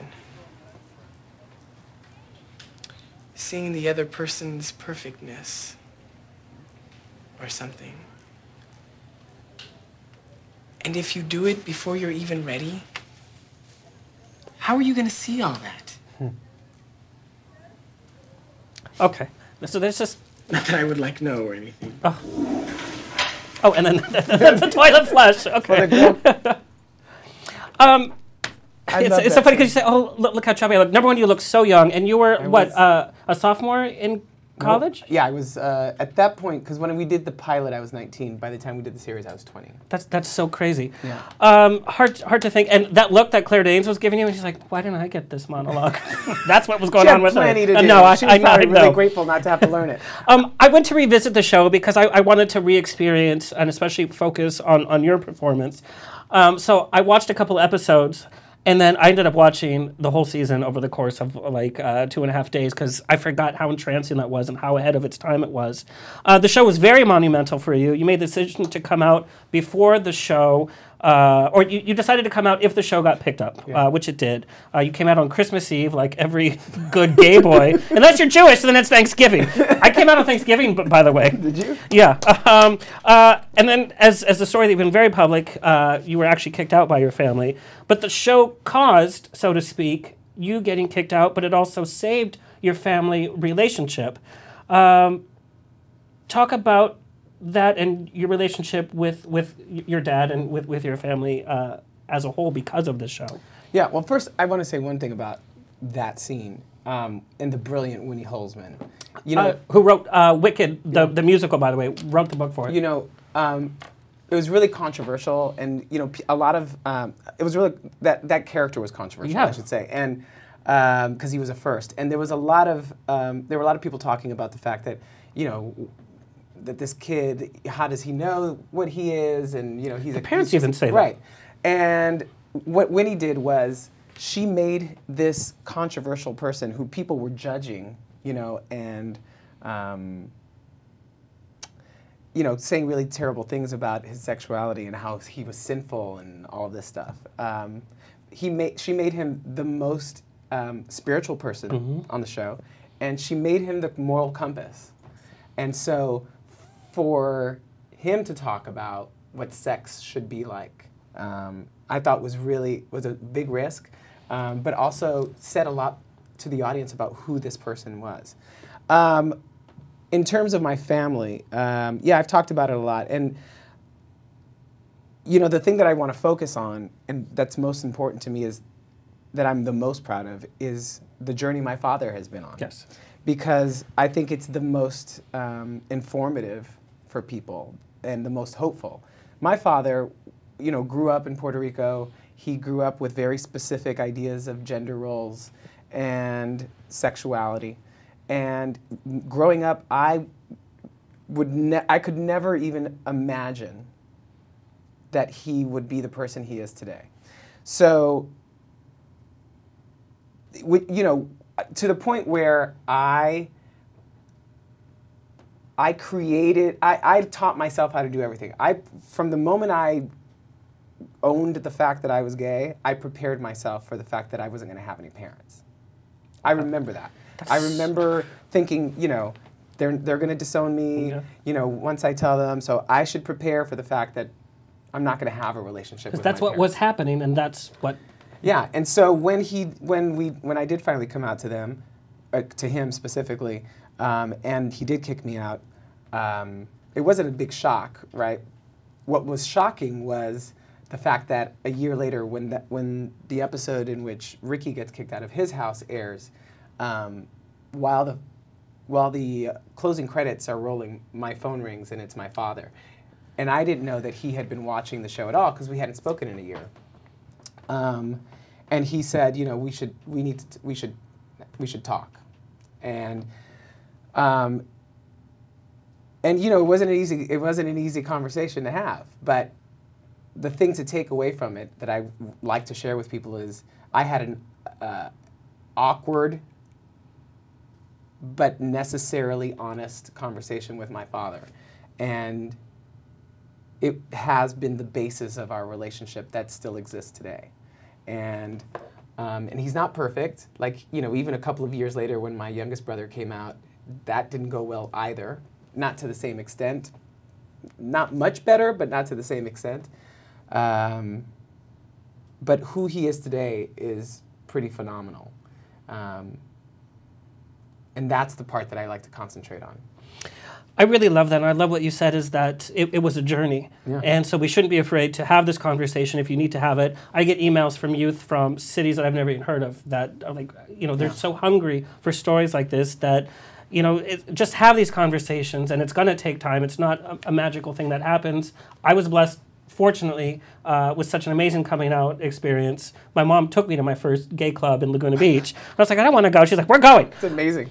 Um, but not everybody has that benefit. No. And so it's good to understand that you He can now- work on this. He now calls me like when he sees something on you know the Spanish language news, and he'll be like, you know, they'll they'll cover some um, story that ha- that's LGBTQ related, and he'll be like, "Did you hear about this? Did you see this?" And you know, I would have never in a million years, I would have thought I would have said you were crazy if you had said that my father would have progressed to that point. Do you think you have a closer relationship because of your sexuality and what you went through? Yeah, I think I ta- I think my parents and I um, have had conversations about things that we probably wouldn't have talked about had not had we not been forced to be so transparent with each other. But you know, the other thing I should add is that my parents are only 19 years older than me, so we've always had a very parental slash sibling situation, you know, relationship. Um, so we're very close, um, especially now. Um, and I was a bit of a third parent to my brothers because they, my dad worked nights and my mom worked really hard during the day and had a couple of jobs. And so, um, as the oldest, I had to Which is also very slack. cultural. That's that's what you do. Yeah. Um, so then that must have been a pretty lonely experience, my so-called life, to go through. You know, you have the excitement of having an audition for network show. You're put on the show. It was the first pilot I ever auditioned for. That's crazy. Um, It was, it, and it- you were open. It was you were making TV history. You were making yeah, LGBT but I, didn't- I, history. I mean, I knew that it was. I knew that it was the first gay teenager on TV. I didn't know that it was the first openly gay actor playing an openly gay role. I had no that. I didn't even learn that until about a year or two ago when I was working on this documentary that I'm producing, and our producers were like, "Are you aware of this?" And I was like, "Actually, I was not." Um, but I don't. I wouldn't say it was lonely. I mean, I was. I was 19, 20 years old, and I was living my dream. Right? Like I was. I thought it was going to take a decade to to get to the point where I was on a TV show. I, I had no clue. Right? Um, I'll I'll tell you this. I- I had a different experience than the other kids on the show, Yeah. in the sense that um, when when we would go out as a group, because we were very, really close, when we would go out together, um, kids would come up to them and say how much they related to their character and how much their character meant to them. And at the time, I was really, it was really disconcerting to me that nobody was coming up to me, and I just thought that, you know, nobody liked my character, and I took it personally. What happened was, uh, a few years later, five or six years later, when I started going out to the clubs and the kids who were watching the show who were 15 16 year, years old were now legal were at these places that's when i when i heard from them i wasn't hearing from them at the time because they couldn't admit that they recognized themselves in in that character or in me and so it took a few years for me to hear it um, so that part of it was was lonely, if you if you will. But um, it's it was also the it's a- I, I also feel like I had the most rewarding um, experience. Well, and to this day, people still uh, talk about it, and it's on Netflix. You can binge watch it like I did, but it's it's still an experience that people still talk about, and it is life. And it was on for one season. Do you remember when you found out it wasn't going to be uh, re- renewed? We were we were canceled. Well, not, I wouldn't say we were canceled. We had four rap parties because we, we did we we got it because we we got short orders. I think it was four rap parties. We got we did the pilot and the pilot wasn't wasn't picked up, so we had a rap party. It was picked up a year later, and we got picked up for nine episodes. I think. Oh no, eight episodes, and then we got picked up for. And so we had a rap party. We said goodbye there, and then we got picked up for four. right? I think, and then there was, and then, oh no, no, and then we got no, we got picked up for five. So there were three rap parties. So we said goodbye. We prepared. We we had a lot of practice for the cancellation, um, but we were devastated, and it was really hard emotionally because even after we were canceled, then a few months later we were hearing that there were rumblings that they were going to bring us back, and then that fell through, and so there was all of this back and forth, and then there was official cancellation, and MTV picked up the show and aired it literally on a loop for like a year or two, and that's when people actually caught it because. And this is no, I I mean, no disrespect to anybody at ABC, but they didn't know how to sell it. Yeah. You know, it was the It was ahead of its time. Yeah, it was It's before it- social media. Social media would have saved that show in two seconds. It was, it was, it was the, it was a show that was taking teenagers seriously. It wasn't talking down to them. It wasn't um, Grease. It wasn't It was real. It was Yeah. taking teenagers and their lives seriously, and so they didn't know how to market that at the time. Meanwhile, five or six years later, you have Dawson's Creek and One Tree Hill or what all these other shows that were doing it, but enough time had passed, and then you had social media, and so it was a different experience for them. But um, it was bittersweet because we finally got the, the show got the attention that it deserved, but we were done. Uh, and some little known facts Alicia Silverstone was the first choice uh, before Claire Danes, uh, but then they thought that she was too pretty. I don't know that she was the first choice. I think it came down to the two of them, and they decided that at that they used that language when they said it. I don't know. Um, also, uh, when you guys took the cast photo, uh, you were actually erased uh, when the photo was released for the fall TV preview. Uh, for all the photos that were used, TV guide, whatnot. Yeah, I said nothing at the time. I didn't have a great publicist like I do now. Who would have? Oh, girl. Lord help us if that would happen now. She'd be like, Star Trek is over. I'm getting a se- seance for calling Gene Roddenberry up. Like, this is not going to happen. Like, that's what she would do. but I did recognize it in the moment that But as a youth, like, that's huge. That's uh, that's such an emotional uh, slap in the face. Yeah. And and I never talked about it until just last year when Oh, really? um, when I came upon the photo. Someone had sent me the photo, um, and I remembered how I felt when I first saw it. And I and that's when I talked about it for the first time. I, I can't imagine. We know this industry is cruel, but then you have all of this uh, happening. Oh, God, what's happening? I'm I afraid. have no idea. Okay, a little bit more rapid fire. Uh, all Yeah, of our Star Trek bring fans, it, we're going to be bring talking it. about Star Trek. Um, you have to do a road trip with any character you've played from the past. Which one is it and why? Ricky Vasquez. Yeah. Yeah, absolutely. Yeah. I mean, he'd be the most fun, I'd wait till he was 21, though. and he'd make his own clothes. You know, Yes. make me something cute to wear. Too. And can, like, do, do your makeup. Right. That hair girl. uh, guilty pleasure food. uh, do- mac do- and cheese. Oh, really? Yeah, it's my favorite food. I can't be in the same room with it because I would literally eat the whole thing. People that want to date Wilson Cruz, they're, they're, they're like making a list of this. Don't bring it to me now, though. Yeah. um, now, do you afford yourself cheat days or just cheat meals? Yes, Sunday. I can eat anything I want on Sunday. So Sunday's like So a good day, like out. yoga, you smoke out a little bit. I don't work out on Sunday. I eat whatever I want, and so that way during the week I don't feel like I'm, Yeah. you know, Okay. I'm cheating myself because I know Sunday's coming. Strangest habit or hobby you have that would surprise us? Strangest habit or hobby? Yeah, like some people like don't know. Like I crochet at midnight.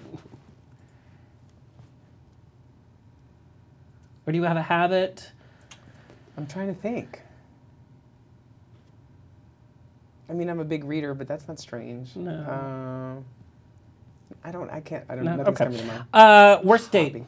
Worst date? Mm-hmm. What do you mean, like that I've had, or worst date that? Yeah, like worst date that you've had. You're like, oh god, this was this stands out as the worst date.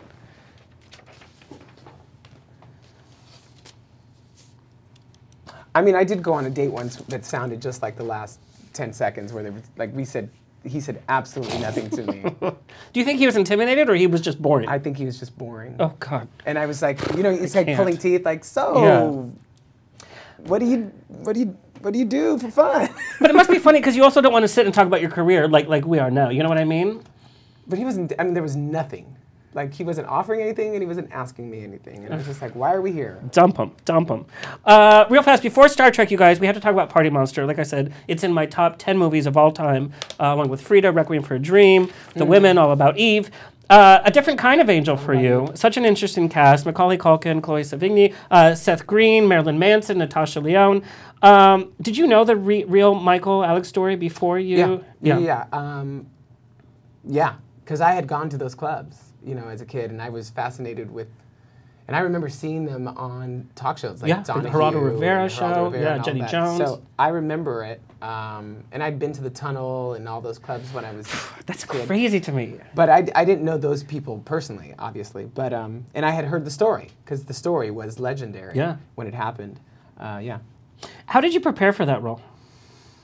Um, well, we didn't have contact with the family. Um, um, I, you know, the thing about that story, I, I guess I can talk about it now, is that uh, when I read the script, I liked the script, but I also thought this is this should be this man's story. You know, we're, we're this this movie is it was great and it was fun, um, but so much of that script was about how outrageous they all were. but in the end, the, for me as the actor playing that that role, um, it, that movie was about a young man who just wanted to feel like he belonged somewhere so desperately that he was willing to even sell drugs, right? Um, and do whatever it, whatever he had to do to take uh, whatever it, whatever it was going to take in order to just be a part of those kids, those people. Um, and that's that's a an emotion and a feeling that I could access really easily um, because I felt like an outsider so much of Yeah. my childhood. Um, so I just I meditated a lot on that on that. Um, but I also in my head, in my brain, and I do this a lot, is um, I create an entire other movie in my head. And so in my in, in my experience, that movie was, you know, the central character in that movie was Angel. Um, so I filled it out. Like, you know, I had a whole relationship with my brother that that we just mentioned in that in that movie. There's like he's mentioned like once. Um, there was a there was a whole backstory. So because I felt like he wasn't filled out very much in the film, in the script. So I had to fill him out for myself. And I think that's why um, he ended up being so. Um, I, I, I, I feel like that's why people could, they latched onto him so much in that movie because I filled him out a bit more than the script did. And I have to say that's a thousand percent true. Somebody had that's seen the movie over and over, and I felt like your character because it's like I wanted to hang out with the cool gay kids, I wanted to hang out with the cool drama kids, but I didn't fit any box at all. And the things that Angel in Party Monster was willing to do, and that he changed by it too. His ego got elevated, who he was got elevated, and was this false that became his undoing. It was such that was a bigger drama and tragedy to me than than Michael um, or Yeah. any of the other storylines. Like it was. And in watching the movie, like you said, it sets it up to be some like fun big party, which I loved the movie for that. And it was like this big blow, well, no pun intended, over the head. The and I thing- wish it would have been more.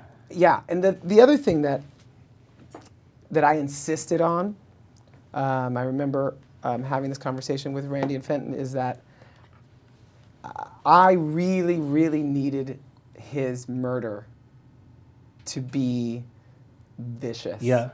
I felt like the only way that I that that I could justify being in that movie was if we really showed how heinous that act was because I, I think so much of the legend of that of that story was about you know look how crazy these kids are and people lost the fact that somebody was brutally murdered and Right. cut up in pieces and put in a box and sent down the river And then back to normal life. right Whatever that- and that so was. I think I think the movie successfully did that I think there I think the movie takes on um, a horror in that scene that I, I hate to say I hate to use the word proud of, but I am proud of the fact that we at least um, were honest about that.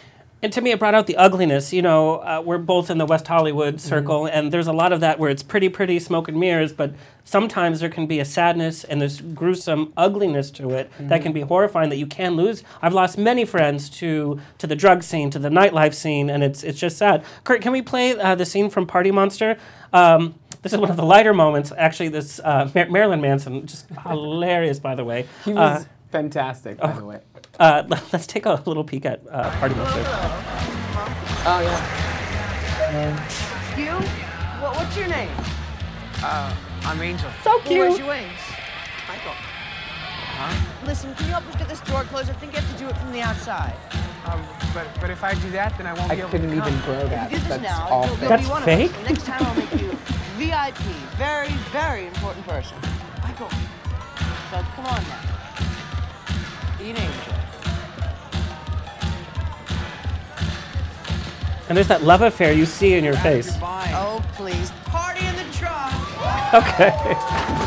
Um, But even there, you know, he was he he was the guy who had to close the door. He yeah. wasn't even invited. but he was okay party. with that. He wasn't like "f you," blah Yeah. blah blah. Well, because he got to do something, right? Um, but I, I saw that vulnerability uh, in in your face, and uh, uh, like I said, it's it's one of my. Uh, favorite all-time movies and macaulay culkin was really trying to break his whole home alone mold uh, what was your first scene with him like That was it. Yeah. W- w- was there like rehearsal before? Or Oh no! By the way, that scene was like um, shot at the city, right behind the Citibank building, the parking lot of the Citibank building uh, in Jersey City, and uh, it was freezing, freezing, um, and it was crazy because we only ha- we only could be in that parking lot for like an hour, and you know, I think we made that movie for two dollars, and the costumes would literally fall apart on people. Yeah. They were like they would last for as long, sometimes not even for as long as we needed them to last for like an hour or two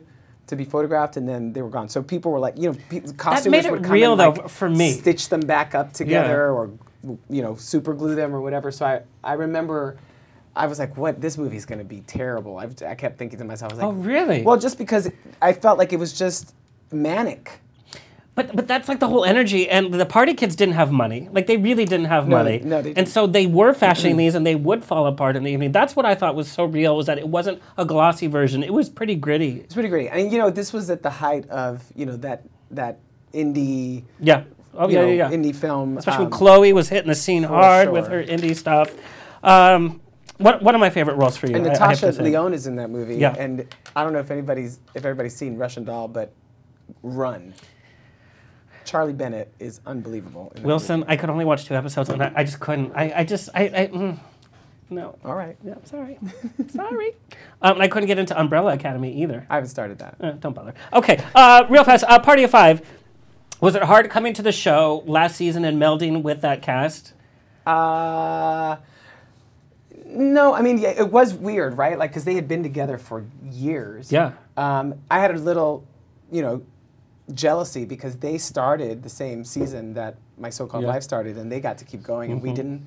Um, but the fact that I got to be on it was pretty amazing, and that I got that job because I happened to be eating at Basics We love basics. at the same time as one That's of as, as one of the writers, um, uh, Allan Heinberg, who went on to do Grey's Anatomy stuff. But anyway, so he was there. He saw me there, and like they offered me the role like out of nowhere. I had just finished Rent, as a matter of fact. And anyway, um, my favorite story about that is that some someone said that they replaced Jennifer because you know the reason why I came on was because Jennifer Love Hewitt. it was her last episode. Was your first? Yeah, ep- she left to go do her the the show that was the Ghost Whisper. yeah. that No, was no, like. no, no, no, no, no. It was a it was a it, it, they took her character and made another show. Oh, they did the spinoff. the spinoff. Uh, what was thank it you. called? So I couldn't think of that word. Yeah, yeah, yeah. Anyway, so so they made a spinoff of that show, which didn't last, but they brought me on to replace her, and so they said they replaced her breasts with mine. That was, Oh, your chesticles are, are very well defined. Um, but they were really lovely, and I, I actually I loved working with Scott Wolf. I, I got to work with him a lot. Um, he was really lovely to work with. And Lacey and and there's fan fiction about that too. I'm just kidding. Is there? Um, but was it weird? It was like, okay, I'm going to be on the show, bunch of Caucasian people, just like in my so-called life, and then you come in, you're the male nanny. Yeah. Did that ever come across your mind? It's like, well, not only is it like Latinos, like we can only be the help, but also like gay, I'm, I'm the male nanny, and uh, did, or were you just like, really happy to be working. Yeah. yeah, I was. Um, no, I didn't. I, you know, there was a little bit of a Magic Negro situation with Yeah. the show. I get that, you know, in hindsight. But, um, you know, I tried. We, I think they, they did a really good job of filling him out eventually. But at, I think you're right. In the beginning. yeah, the first few episodes, like, it was oh, like, okay. oh, right. Um, and I didn't, you know, I couldn't really say much because, you know, I didn't have any power. But, uh, you know, I, I will say this.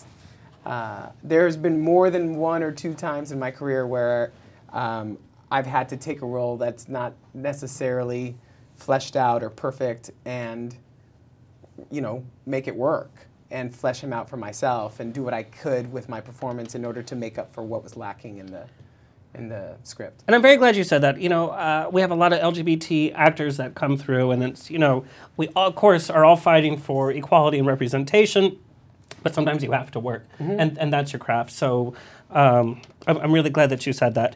Um, okay, Star Trek fans, we're going to get to it. And I just, I, I just have to preface this. I am the biggest Trekkie. Um, when I was in eighth grade, I wrote a parody uh, about Star Trek, and my mom had to sew eight Star Trek uniforms. I have a storage unit full of original memorabilia, uniforms, models, toys, everything. The, the novels that came out, I had them all. Wow. My mom would call me out. Uh, the nurse would come and say, "Oh, you have a family emergency," and I knew because this was when movies would only come out on the Friday morning. Was the first showing. None of these midnight showings. None Right. of.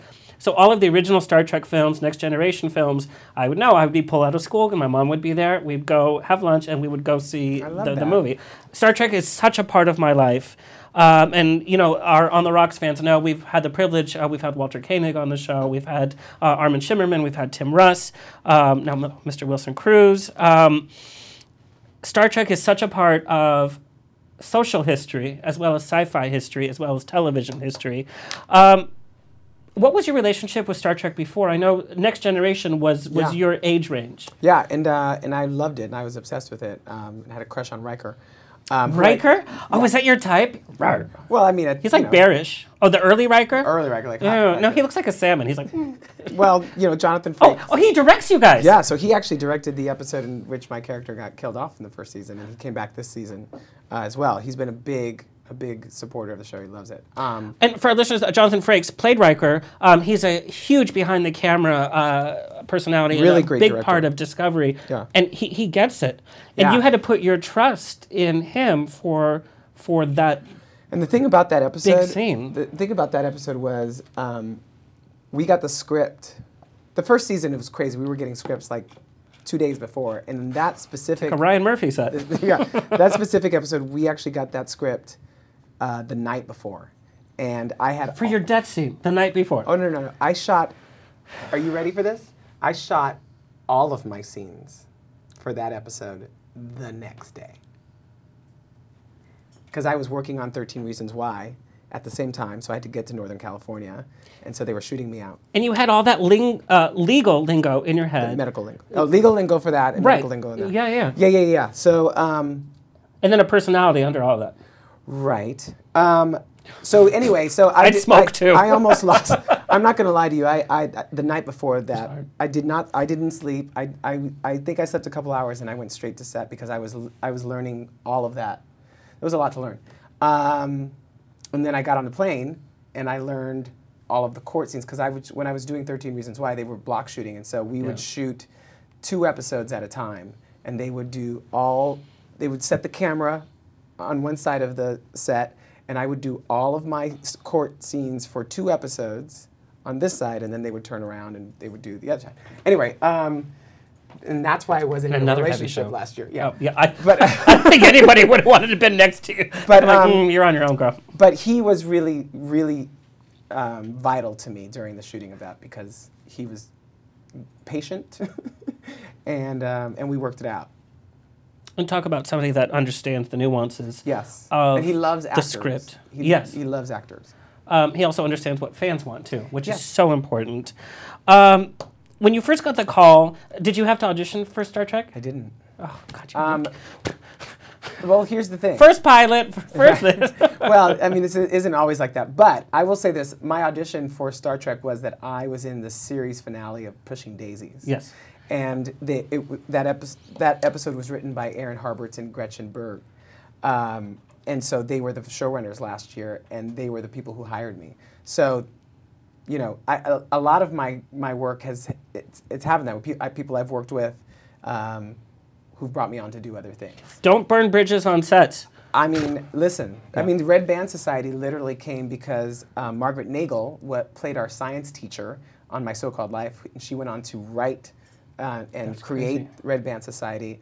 And I came in. I left. I was leaving GLAAD. It was the first audition I had after I decided I was leaving GLAAD. It was a pilot. It was a guest spot just in the pilot, and she hired me and then expanded the role after uh, they got picked up. So it's all, this industry is all about relationships. It's all about work ethic. It's about you know getting to work, knowing what you're doing, staying out of the way, making sure that when the camera rolls and it's on it's on you that you are giving that performance at a level that will that will allow them to move on. Right? It's all it's about time, especially on television. So um, I've been very very fortunate to work with people who have continued to bring me back. Well, good people can feel good energy from other good people, and I mean, I tell young actors this all the time, and I think it's worth repeating that, you know, yes, it's important to know what you're doing and to hone your craft, and that's 75% of the job. But the other 25% is are you the kind of person that people want to spend Yes. 13 hours a day with? Yes, for sure. Um, Kurt, can you play uh, a little scene, please? Uh, of course, this made history as the first featured gay couple in Star Trek, the first gay kiss uh, that we saw in Star Trek. Let's let's take a little peek. God, those uniforms are tight. This was the this was the second kiss. First kiss, yeah. But yes, I'm not going anywhere. Little does he know. I'm gonna stay right by your side. Uh, bye, girl. It'll be okay. and yes, this the uniforms were tighter this season. See?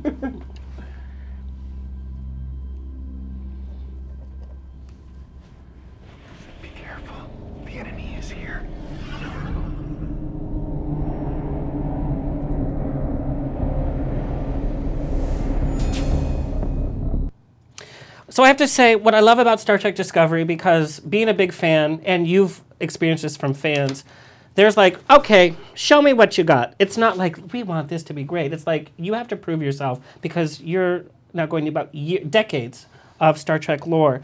Um, I love canon. canon. Yes, excuse me, canon. It's a word that I've learned. yeah, but no, it's, it's very. And what Yeah. timeline uh, am I in? Right. You guys do such a great job, and this is why the show is so important in the Star Trek culture. You do such a good job about bringing the character stories back to forefront. It's not all, you know, we're in the age of superhero films and, and Star Wars spin-off of a spin-off. It's like, how big can this explosion be? How fake and how big can this CGI be? There's now back the humanity from sci-fi, which was so important to Gene Roddenberry, that we're seeing people who are living lives out in space, out in the middle of nowhere.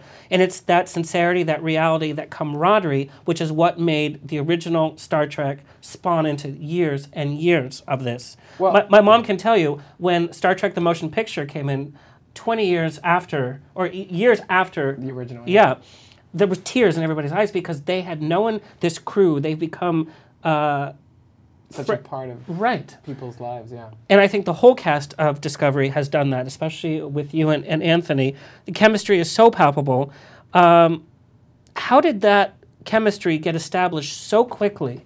With Anthony and I, or the whole crew? Both. You know, when I, when they first approached me about the show, the fir- one of the f- first things that Aaron and Gretchen said to me was, um, "This, yes, this is a sci-fi show, obviously, but it is a character-driven show. It's about interpersonal relationships and the discovery of the human experience, um, told through science fiction." And so it has always been at the forefront of our minds that that is that's what we're that's the story we're telling right it's the story of the human condition um, and we you know the fact that we're in the future and that you know there's new technology and all of that that's a uh, um, a tool a device to tell that story and to allow people some distance right that will allow them to experience this and um, in, a, in, in, in, a, in a tangible way. Um, in terms of, so, so because of that, I think we all came to it with that in mind. And I think they hired people who, I mean, I, I'll, I'll, the best way to describe this is we've had guest stars on the show who, every, everyone, every guest star that we've had on the show is like, this is the nicest cast I've ever worked with I've, I've heard that. I've, I've and, heard that. And and that's not by accident. It's because we all of us came to this from other experiences, good and bad, and we want to create an atmosphere on set that allows everyone, crew or cast, to bring their best gifts, um, their best efforts uh, to the storytelling. Um, but we also have such admiration for each other outside before we even knew each other, right? Like I had great admiration for Sonequa and for Anthony and for Doug Jones and for all of these people who I got to work with. Um, I mean, I came in for my first fitting when I got to Toronto, and the the the AD who took me to who took me to my fitting afterwards was like, um, do you want to go say hi to Sonequa on set? So I was like, oh, I don't want to bother her. And I literally stepped onto the set and she just ran up to me and threw herself on me and she was like, we're already family. And she sets the bar there. Wow. Um, but in terms of Anthony, you know, we had to create that relationship literally on the fly. Yeah. And, um, and thank God that we had a 20 year history to build upon it. Eight shows a week. Yeah, we did the show for a month together um, before he left to go do London. But we also had a friendship that came out of that because we were one, we were two out of a handful of openly gay actors in the late '90s, um, and so we could talk to each other about what that experience is like, and we had. Oh, no, so, so, um, Kurt. so our relationship uh, was created out of that mutual admiration and respect that we have for each other, and and those characters um, feel that way about each. other. I think that's why, I think that's why they love each other. I think they both um, recognize each other's genius. and you, you feel that leap off the screen, and I think that's what uh, has made this so successful. Season three. Season two. No, no, it was announced that season three. Oh, is right, I Yeah, yeah, yeah. Sorry. Girl. Excuse me. Season five. Just put it out there. um, on set, you guys have to appreciate the timeline that you guys are in.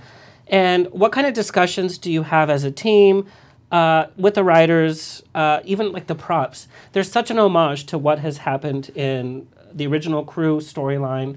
But there's also like, we have to advance on this. Technology is different, special effects are different. Yeah. And so, how much do you guys say, okay, we need to adhere to the original timeline and be the way it was? Like the sound effects is what I pick up on. I Mm-hmm. hear this every now and then. I hear this. I'm like, "Oh, that was from the original. Even like from the doors opening Yeah. or swishing. Um, but that we're that we're still our own franchise too. Um, well, I could speak about my own experience, which is, um, you know, when we're in my med bay, Yeah. you know, it is very high tech, right? We have these screens and the, the, the, the beds, and there's, there's a lot of technology in there. But my actual tools and the tools that were used in the original series, the tricorder, all of that stuff, is exactly as it was on the original series because Yeah. we take place uh, 10 years before. Um, and so I gotta, I don't, there's no spoil, this isn't a spoiler, but this season I have a, I have a big scene where I have to use a lot of those tools and very quickly under a lot of pressure. And so there was a whole tutorial because some of them I had fans- never used before, right? Yeah, no. And so I had to make sure that I was using them correctly. And the thing about it is like, you know, some of these scenes where you're saving someone's life or, you know, high stakes. And in today's, you know, medicine, there's a lot of, you know, when you're saving someone's life, there's very, there's a lot of physical, physical, yeah. you know, um, effort. And with these tools, you know, not so much, right? Like it's like you're waving this thing over people or so somehow you have to create the high stakes and the intensity of of what you're doing in order to save someone or to, to treat them um, without all of that. That's a really interesting effort. point. I've never ever thought of that. Yeah, it's, it, it wasn't it wasn't easy. Because you know my, my tendency was like I'm saving you know I need to do all of this Yeah, stuff. Yeah, yeah. like, yeah, but that's not what that thing does. You know. um, but I have to tell you, these small little touches do not go unnoticed by fans, and I'm sure. I mean, you hear so much. and believe me, we would hear about it. Yeah. Um, Star Trek fans, like we said, are very intense. Uh, what was your first Star Trek kind of fan experience? I know you guys did Comic Cons. You guys run Comic Con, by the way, with the chemistry and the laughter and the energy that you guys have. All the other panels are like, we want to hang out with them. because we really do love each other. I I, mean, I know it's crazy. I mean, I hope it always stays that way. You know, um, I, and I'm sure that it will. But um, my first fan experience was, um, oh, it was the Star Trek Las Vegas convention uh, last year, they are so serious in Las Vegas, by the way. and I was not prepared. I was not prepared Uh, It's a 'cause we lot were still handle. we were still shooting. Uh, it was in the middle of our of, of our production schedule, and they flew us to Vegas, and you know we did this panel, and so you know I had you know they, they tried to prepare me. They were like, this is what's going to happen, and you know people are going to come up to you and all this stuff, and so um, I ended up really loving it, and and here's why. um, I never really. Um, there- there's so many, so, so few opportun- opportunities to um, hear from your fans about what they think about what you're doing and have in-depth conversations. Like, you know, I like to talk about the work. I like to talk about how how we do it, but not my friends don't want to hear about all that. You know, Yeah, my friends yeah. want to talk about our lives and everything, and that, I don't want to bore them with it. But here's an opportunity to like talk to somebody who wants to hear about it. Um, and and like I said earlier, like these are the people who are paying us. You know, the, the, the, the success of the show and their investment in it and their love of it um, is why we will continue, hopefully, to, to do it. So um, I, I really enjoy having that interaction.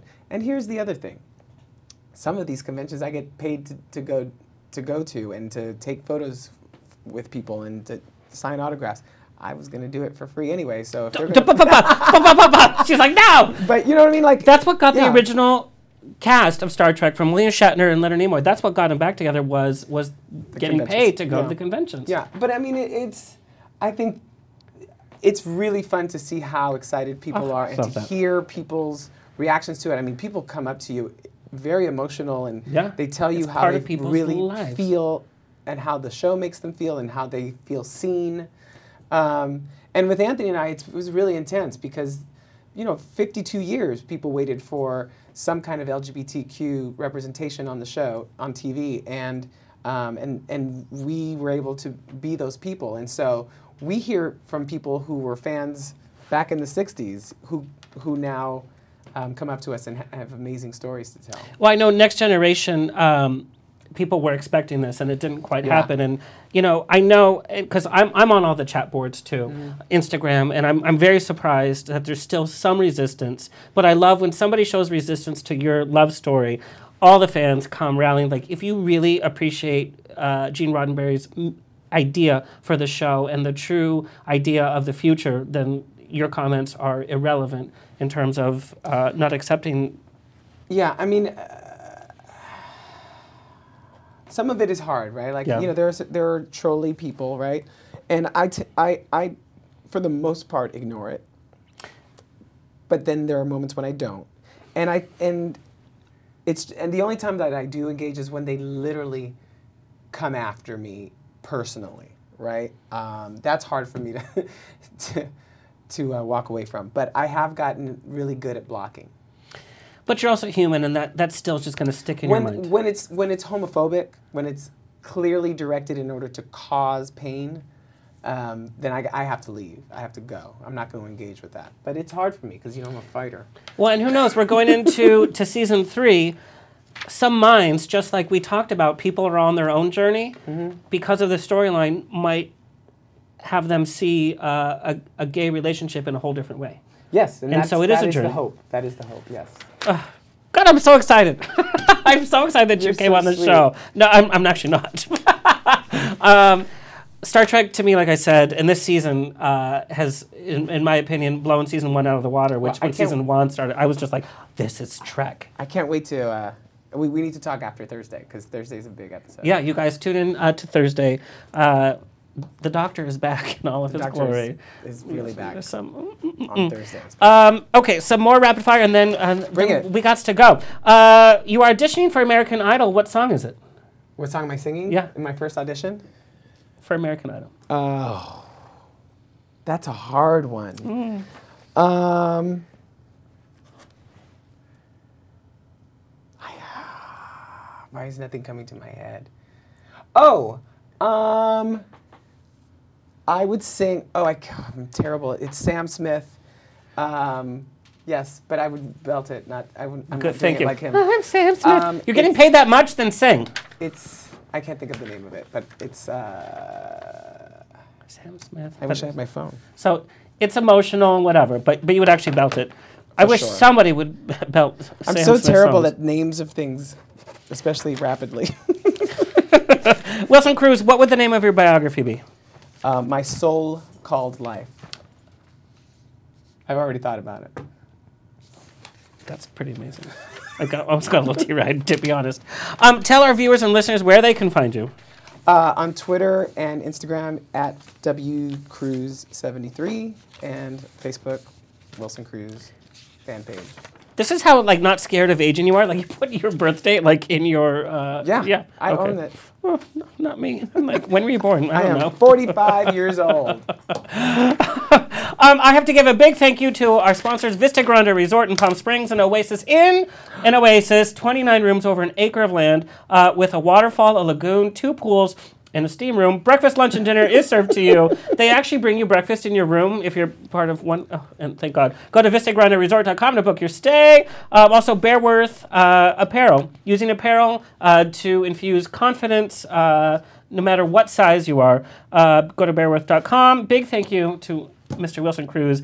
I I was so excited that you were coming by, and I'm so glad. Like we got to chat. We did. I, I was a little nervous because I was I have like ten more pages. here, but, but by the way, I, like we, we could still have like another four-hour show. I'll come back someday. Th- please do. Uh, Kurt, thank you so much. Mama Rose in our chat room, Thanks, uh, our sponsors, Here TV, and you, our loyal listeners. Share us, tweet us, DM us. Coming up on the rocks, we have Tony Award winner Frances Ruffelle is visiting from New York. Of course, she played Eponine in the original Les Miserables. She's bringing Patti LuPone stories, so she's here. RuPaul's Drag Race, Mayhem Miller is coming. Reid uh, Ewing from Modern Family is coming. Uh, he's openly, he came out last year. Of course, he plays Dylan, and he's in all the episodes for the next two seasons. Jessica Sutta from the Pussycat Dolls is coming.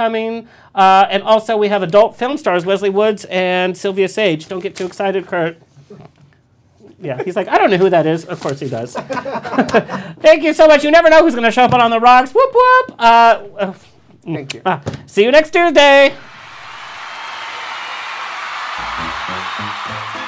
This has been On the Rocks with Alexander, every Tuesday at 7 p.m. on Universal Broadcasting Network. Find me on Facebook on On the Rocks Radio Show. Tweet me or Instagram me at On the Rocks On Air. See you next Tuesday.